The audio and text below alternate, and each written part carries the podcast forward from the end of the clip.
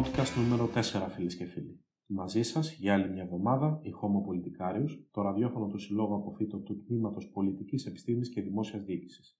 Στο μικρόφωνο ο Γιάννης Κουτσογιάννης. Να υπενθυμίσουμε πως μπορείτε να επικοινωνείτε μαζί μας μέσω των social media της εκπομπής στο facebook Homo κάτω παύλα Politicarius και στην ηλεκτρονική διεύθυνση του ραδιοφώνου saped.gmail.com.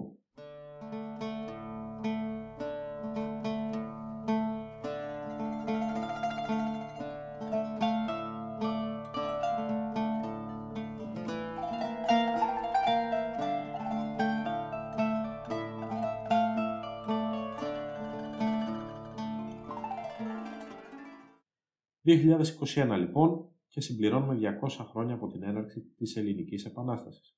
Μιας επανάστασης πολυδιάστατης, μιας επανάστασης που σηματοδοτεί την παλιγενεσία του ελληνικού έθνους, μιας επανάστασης ουσιαστικά καθώς έρχεται να ανατρέψει κοινωνικά και πολιτικά δεδομένα, με χαρακτηριστικά συνολικότητας, συνειδητοποιημένη ανάγκη πολιτικού σχεδιασμού, πράγμα που επιβεβαιώνεται από τις άμεσες προσπάθειες πολιτιακής συγκρότησης.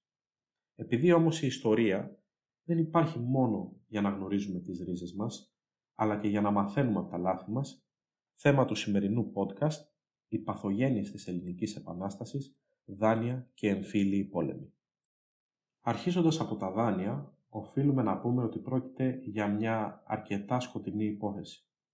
Σύμφωνα με το διδάκτορα ιστορίας Νικόλα Βασιλάτο, σε πρώτη φάση ο αγώνας χρηματοδοτείται από δωρεές, λάφυρα με μια κάποια φορολογία, τις προσωπικές περιουσίες των αγωνιστών, ακόμα και απολύτρα. Έρχεται όμως η στιγμή που αυτά εκλείπουν και συμφωνείται η λύση ενός πρώτου δανείου. Συνομολογείται λοιπόν στο Λονδίνο, το οποίο τότε ήταν η μέκα των χρηματοπιστωτικών αγορών, το πρώτο δάνειο το 1824 και σύμφωνα με τον κύριο Βασιλάτο ζητείται σε δίστηλα ένα ποσό 4 εκατομμυρίων τα οποία πρόκειτο για ισπανικά νομίσματα που αναγνωρίζονταν στην περιοχή της Μεσογείου λόγω κιόλας των στενών εμπορικών συναλλαγών των Ελλήνων αυτεμπόρων. Χαρακτηριστικό αποτελεί το γεγονός ότι τα χρήματα ζητούνται από έναν πιστοτικό οργανισμό καθώς η Επανάσταση δεν είναι αναγνωρισμένη, επομένως δεν είναι δυνατόν να απευθυνθούμε στην Βρετανική κυβέρνηση. Πέρα από τα δεινά που προέκυψαν, πρέπει να επισημανθεί ότι τα δάνεια είχαν δύο θετικές συνέπειες. Πρώτον, με τις εθνικές γέες, οι οποίες είχαν τεθεί ως υποθήκες, νομιμοποιούταν η ελληνική επανάσταση και το επερχόμενο ελληνικό κράτος. Και δεύτερον, οι δανειστές πίεζαν τη Βρετανική κυβέρνηση ώστε να αναγνωρίσει την ελληνική επανάσταση και να μην χάσουν τα χρήματά τους σε περίπτωση αποτυχίας της. Τα θετικά αυτά ήταν μέχρι αυτό το σημείο. Με τα δάνεια η Ελλάδα πριν καν κινήσει την νεότερη ιστορική πορεία της ως συγκροτημένο κράτος, βρίσκεται οικονομικά εξαρτημένη. Κατά το αρχείο του λόγου της εποχής Ανδρέα Μάμουκα, εκτός των εθνικών γεών συμφωνήθηκε υπέρ της πληρωμής των εξωτερικών δανείων να δοθούν και τα έσοδα των υπόλοιπων εθνικών πόρων, όπως τα τελωνιακά έσοδα και τα έσοδα από τα ηχθειοτροφία και τις αλικές. Η εξάρτηση της νεοσύστατης Ελλάδας σε ένα τέτοιο υψηλό βαθμό από τη Μεγάλη Βρετανία πολύ εύκολα κατέστησε τη χώρα χειραγωγήσιμη στα πλαίσια των γεωπολιτικών παιγνίων στη Μεσόγειο. Φεβρουάριο του 24 συμφωνείται το πρώτο δάνειο, το οποίο σε πραγματική αξία ήταν το 59% του ονομαστικού ποσού των 800.000 λιρών. Από τις 470.000 περίπου που θα λαμβάναμε, 5% πάνε σε τόκους εξ αρχής 3% σε προμήθεια, καθώς και 1,5% για τα ασφάλιστρα κινδύνου. Επιπλέον, παρακρατήθηκαν οι τόκοι των δύο πρώτων ετών, μαζί με τα χρεόλυτρα, τα οποία, όπως εκλαϊκευμένα αναφέρουμε σήμερα, αποτελούσαν την μίζα της τότε εποχής. Πριν καν παραλάβουν τα χρήματα οι Έλληνες, υποχρεώθηκαν σε διακανονισμό που πρακτικά σήμαινε δέσμευση των Ελλήνων για προμήθεια πολεμοφοδίων από τη Βρετανία συγκεκριμένου κόστους. Τελικά, το ποσό που έφτασε στα ταμεία δεν είναι ακριβές και δεν επιβεβαιώνεται. Εν πάση περιπτώσει, σύμφωνα με τον Samuel Howe, είδαμε τα χρήματα να κατασπαταλώνται σε δωροδοκίες και αδιαφανείς διαδικασίες ενώ παράλληλα χρησιμοποιήθηκαν επίσης για τη στρατολόγηση ατάκτων εκ μέρους του κόμματος των πολιτικών στη διάρκεια των εφηλίων πολέμων. Σχεδόν αμέσως μετά ζητείται και το δεύτερο δάνειο. Αυτή τη φορά ρόλο διαδραμάτισαν οι έντονες πιέσεις των Βρετανικών τραπεζικών οίκων, καθώς είδαν μια εσχροκερδική ευκαιρία να ανοίγεται, δανείζοντας τους Έλληνες δίχως συναισθηματισμούς ή ηθικούς κανόνες, αλλά με μια στιγμή διάθεση ιδιοτέλειας. Το δεύτερο δάνειο συνήφθη το 1825. Ονομαστικό ποσό αυτού 2 εκατομμύρια λίρες, ενώ το πραγματικό ήταν το 55% του ονομαστικού, δηλαδή 1 εκατομμύριο 100.000 λίρες. Ομοίως του πρώτου παρακρατούνται υπέρ τόκων, χρεολυσίων και λοιπόν ποσό 280.000 λιρών. Υπό τη διαχείριση του φιλελληνικού κομιτάτου που εδράζεται στο Λονδίνο και του τραπεζικού οίκου παρακρατούνται ακόμα 210.000 για την εξόφληση μέρους του πρώτου δανείου. Επιπλέον, το νέο δάνειο, επειδή είχε συνδεθεί με το χρηματιστήριο, επηρεαζόταν άμεσα από την ε, πορεία της Ελληνικής Επανάστασης. Το οποίο εν ολίγης τι σημαίνει; Νίκη για τους Έλληνες, ανεβαίνει η αξία για, του δανείου. Ήτα οι Έλληνες πέφτει η αξία του δανείου σαν μετοχές. Έπειτα αποφασίζεται εν αγνία των Ελλήνων η αγορά έξι ατμοπλοίων έναντι περίπου 160.000 λιρών. Από αυτά καταφθάνουν στην Ελλάδα τρία και έγκαιρα μόνο το ένα, γνωστό με το όνομα καρτερία. Το εν λόγω ατμόπλιο πρόκειται για ένα από τα πιο σύγχρονα αξιόμαχα πλοία της εποχής, που έφτασε στην Ελλάδα 13 μήνες από την παραγγελία του κατόπιν πιέσεων του άστιγκος μεγάλου φιλέλληνα ναυάρχου της εποχής. Το πλοίο αναμφίβολα συνέβαλε σημαντικά στον αγώνα, ενώ το κόστος αυτού ανήλθε σε 15.000 λίρες. Εδώ διαφαίνεται και η πραγματική διάσταση των δανείων και του τρόπου με τον οποίο διετέθησαν αφού συνολικά για τα έξι ατμόπλια δόθηκαν αντί 90.000, 160.000 λίρες. Επιπλέον, σύμφωνα με τον Νικόλα Βασιλάτο και άλλους ιστορικούς της εποχής, εκτιμάται πως χάθηκε μια ευκαιρία το ελληνικό ναυτικό να ενισχυθεί σε τέτοιον βαθμό που θα τελείωνε τον πόλεμο ταχύτερα με τις πιθανότητες νίκης υπέρ των Ελλήνων. Οι παρεμβάσεις όμως του διερισμένου ναυάρχου Κόχραν στην κατασκευή των άλλων δύο πλοίων έμελαν να καθυστερήσουν την αφήξή τους. Πέρα από αυτό, σύμφωνα με τον εκπαιδευτικό Παντελή Μπουκάλα, κατά τα όσα γράφτηκαν στις εφημερίδες της εποχής, υπήρξε σκόπιμη καθυστέρηση των ατμόπλων. Ο γιος του Γκάλοουεϊ, κατασκευαστή του ναυπηγείου, που είχε αναλάβει την ναυπήγηση των ατμόπλων, ήταν αυλικός του Μεχμέτ Πασά της Αιγύπτου, πατέρα του Ιμπραήμ.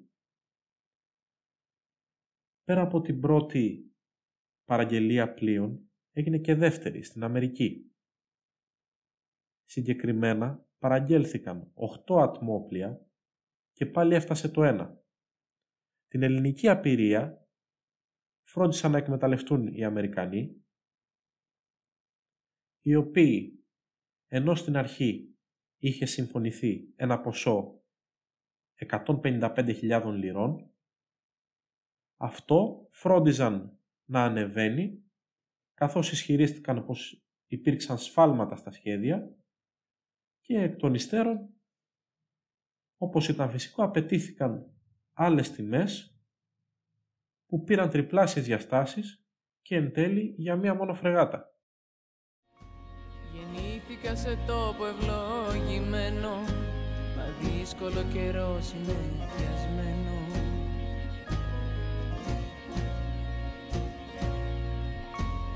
Μεγάλωσα σε κλέφτικα λιμέρια Γραφτό μου λέγανε Περνώντας στους εμφύλιους πολέμους πρέπει να επισημάνουμε ότι οι ομάδες, οι φορείς διεκδίκησης δεν αποτελούν δύο συμπαχείς αντιπαρατηθέμενες παρατάξεις.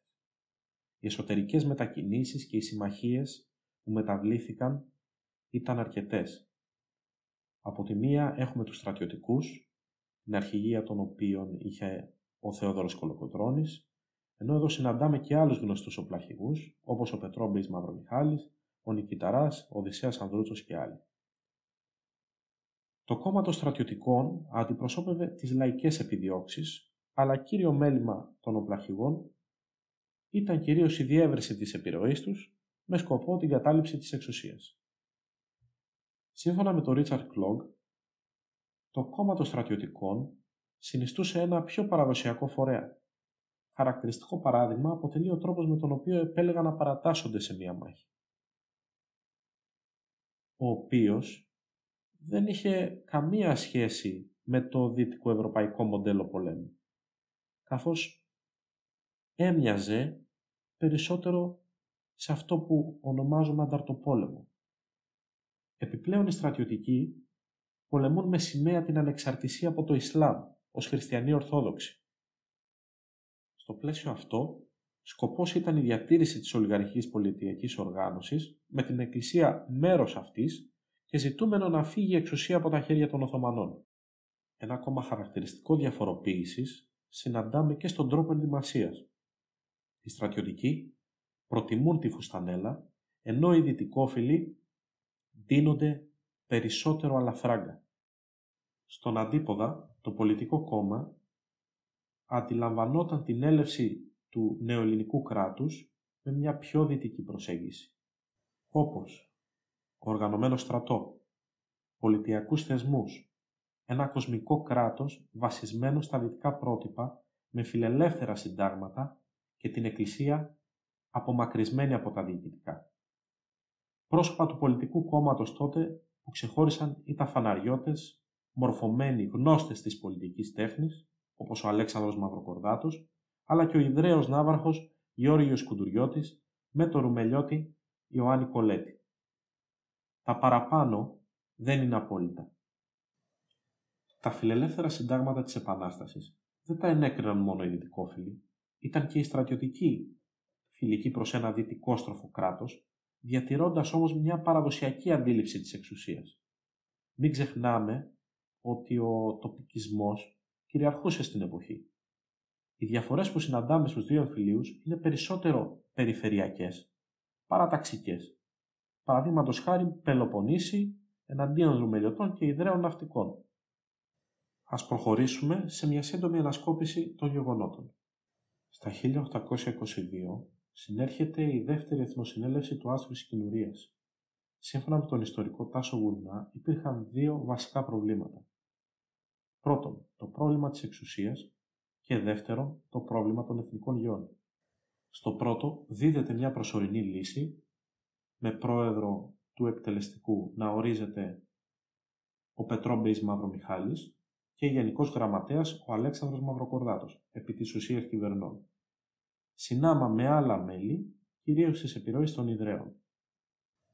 Στο πρόβλημα των εθνικών γεών, τώρα, η Εθνοσυνέλευση λειτουργήσε με βάση τη βούληση της πλευράς των Αβάρχων, να τεθούν δηλαδή τα κτήματα προς εκποίηση, ώστε να αποζημιωθούν για τα έξοδά τους στην Επανάσταση, ενώ αντίθετα η βούληση των στρατιωτικών ήταν να διανεμηθούν προς όλους. Οι αποφάσεις δεν άρεσαν και το κλίμα που δημιουργείται είναι τεταμένο. Το αποτέλεσμα αυτό οδηγεί τους ε, αρχιστράτηγους Κολοκοτρώνη, Δημήτριο Υψηλάτη, Πλαπούτα, Οδυσσέα Ανδρούτσο, Φωτίλα, Νικηταρά και άλλους να συγκεντρωθούν στο χωριό Σιλίμνα, έξω από την Τριπολιτσά και να ανταλλάξουν όρκους συμμαχίες και ανυποταγής στις προαναφερθήσεις αποφάσεις. Ο εμφύλιος είναι πρώτο πυλών. Κολοκοτρώνης και Μαυροκορδάτος συγκρούονται στο εκτελεστικό, ενώ ο δεύτερος εγκαταλείπει τη θέση του, ο Κολοκοτρώνης προσπαθεί να φέρει όλο και πιο κοντά στην επιρροή του το εκτελεστικό, καλώντας παράλληλα το νομοθετικό να μεταβεί στο ναύπλιο όπου το κατήχαν οι στρατιωτικοί. Το βουλευτικό φεύγει εν τέλει για το Άργος. Έπειτα από αυτό, ο Κολοκοτρώνης παρετείται από τη θέση του. Το βουλευτικό προβαίνει σε κινήσεις πραξικοπηματικού χαρακτήρα, καθερώντας τον Ανδρέα Μεταξά φιλικό προς τον Κολοκοτρώνη και με αφορμή αυτό το εκτελεστικό αντιδρά με τους νικηταρά πάνω κολοκοτρώνη και ένα σώμα ενόπλων να παρεμβαίνει το βουλευτικό και 23 από τα 40 μέλη, αρπάζοντας τη σφραγίδα του βουλευτικού, μεταβαίνουν από το άργο στο κρανίδι και συνεχίζουν χωρίς να έχουν την απαιτούμενη απαρτία, η οποία είχε οριστεί τότε στα 2 τρίτα του συνόλου, και βλέπουμε μετά αρχικά να καθερούν τον Πετρόμπη Μαυρομιχάλη και τον Σωτήρη Χαραλαμπή, διορίζοντας νέους στη θέση τους, τους Γεώργιο Κοντουριώτη ως προεδρεύον του εκτελεστικού, Πάνο Μπότσαρη αντιπρόεδρο και μέλη αυτού Λόντο, Κολέτη και Ζαΐμι. Οι πολιτικοί κατορθώνουν ως νόμιμη διοίκηση εντός εισαγωγικών να σχηματίσουν στρατεύματα με αθέμητα μέσα, στοχεύοντας τη θέση των στρατιωτικών. Ακροκόρινθο, Τριπολιτσά και Ναύπλιο. Η πλευρά των στρατιωτικών βρίσκεται σε κρίση. Η ασφάλεια κολοκοτρώνης πάει στην Τρίπολη, ακολουθείται πολιορκία του Ναυπλίου και στη συνέχεια της Τρίπολης. Όντας απογυμνωμένος ο κολοκοτρώνης από δυνάμεις καθώς Παπαφλέσας και Αναγνωσταράς στρέφονται εναντίον του, συμβιβάζεται καθότι η πολιτική ήταν ενισχυμένη έχοντας μαζί τους τους ναυάρχους καθώς και κάποια ρουμελιώτικα στρατεύματα. Στο πλευρό αυτών ήταν και οι Άγγλοι, οι οποίοι έβλεπαν τα συμφέροντά τους με εκείνη την κυβέρνηση, στην οποία θα παρέβαινε και το πρώτο δάνειο, το οποίο χρησιμοποιήθηκε για τη μίσθωση ενόπλων και την ενίσχυση των θέσεων της κυβέρνησης. Ένα όνομα που εμπλέκεται σε αυτή την ιστορία δεν είναι άλλος από τον Ιωάννη Κολέτη, ο οποίος ως ε, αυλικός του Αλή Πασά των Ιωαννίνων πολύ καλά γνώριζε από ραδιοργίες. Παραδίδεται λοιπόν τον άφλιο στους Πελοποννησίους Λόντο και Ζαΐμι, γεγονός που έχει σημασία για τη συνέχεια και με αυτό λύγει ο πρώτος εμφύλιος. Περνώντας τα γεγονότα του δεύτερου εμφυλίου, στα χέρια των πολιτικών βρίσκεται το πρώτο εξωτερικό δάνειο. Ο Κουντουριώτης εκμεταλλευόμενος τη διαχείρισή του, φρόντιζε να επιλέγει τους παραλήπτες ενίσχυσης, αποκλείοντας τα μωραΐτικα στρατεύματα. Ο εκλογικός νόμος υπό τον οποίο είχαν προκηρυχτεί οι εκλογές τον Οκτώβριο του 1824 περιόριζε σημαντικά το εκλογικό σώμα διότι προέβλεπε την κατοχή εκείνη της περιουσίας. Η νέα Βουλή εκλέγει τον Γιώργο Κουντουριώτη ως πρόεδρο του εκτελεστικού και μέλη τους φιλικά προσκύμενους μεταξύ των οποίων είναι και ο Ιωάννης Κολέτης. Το γεγονός αυτό αφήνει εκτός εξουσίας τους γεωκτήμονες, δηλαδή τα τζάκια του Μοριά. Οι Λόντος Ζαΐμις, έχοντας αλλάξει στρατόπεδο, μαζί με τους Σισίνιδες, Νοταράδες και τον Κολοκοτρώνη, δίνουν εντολή απειθαρχίας των περιοχών τους στις φορολογικές απαιτήσεις της κυβέρνησης Κουντουριώτη. Αφορμή της έναρξης του δεύτερου εμφυλίου πολέμου είναι η άρνηση των κατοίκων της Τριφυλίας να παραδώσουν τους φόρους. Ο Κολοκοτρώνης βαδίζει προς Τριπολιτσά και ο Νικηταράς προς Ναύπλιο. Η αντίδραση τώρα της κυβέρνησης Κουντουριώτη έρχεται με τη συμβολή ξανά του Ιωάννη Κολέτη, ο οποίος ξεκλειδώνει τις πύλες επέμβασης στην Πελοπόννησο, στα ρουμελιώτικα στρατεύματα με οπλαρχηγούς τους Καραϊσκάκη, Τζαβέλα, Μακρυγιάννη και άλλους. Οι Μωραΐτες συντρίβονται, οι Ρουμελιώτες σαρώνουν τα πάντα. Ο Κολοκοτρώνης ζητά συμβιβασμό έχοντας αιτηθεί στρατιωτικά αλλά και ψυχολογικά με το θάνατο του γιού του πάνω, συλλαμβάνεται και φυλακίζεται. Μέσα σε όλον αυτόν τον αλληλοσπαραγμό, τα στρατεύματα του Ιμπραήμ της Αιγύπτου αποβιβάζονται σχεδόν ατουφέκιστα στη Μεθόνη και την Κορώνη. Κατόπιν αυτής της είδησης, αμνηστεύονται οι στρατηγοί ώστε να περάσουμε στο τελευταίο μέρος της Επανάστασης με μια ίστατη προσπάθεια να σωθεί οτιδήποτε αν σώζεται. Με τον Ιμπραήμ να προελάβει και τον Γιουταχή να πολιορκεί το Μεσολόγγι, δεν προμηνύεται τίποτε άλλο από το τέλος της Επανάστασης. Από την Ήπειρο στο Μοριά και από το σκοτάδι στη Λευτεριά το πανηγύρι κράτα και όπως μας μεταφέρουν οι Μάνος Χατζηδάκης και Νίκος Γκάτσος, διερμηνίας Μανώλη Μητσιά, το πανηγύρι κράτησε χρόνια, σταματωμένα του χάρου αλόνια. Τέλος, κλείνω αυτό το podcast με μία σκέψη. Ήγηκε το πλήρωμα του χρόνου. Η στιγμή της αυτοσυνειδησίας. Μετά το πέρας τεσσάρων αιώνων υπό τον Οθωμανικό ζυγό και 123 απόπειρες απελευθέρωσης, εκδηλώνεται μια τρέλα για το αδύνατο, μια ροπή προς το ακατόρθωτο και το μη εχολογική, που έρχονται και κλονίζουν στη θέμελα το δόγμα της εποχής, με αποτέλεσμα την επιτυχία της 124ης απόπειρας.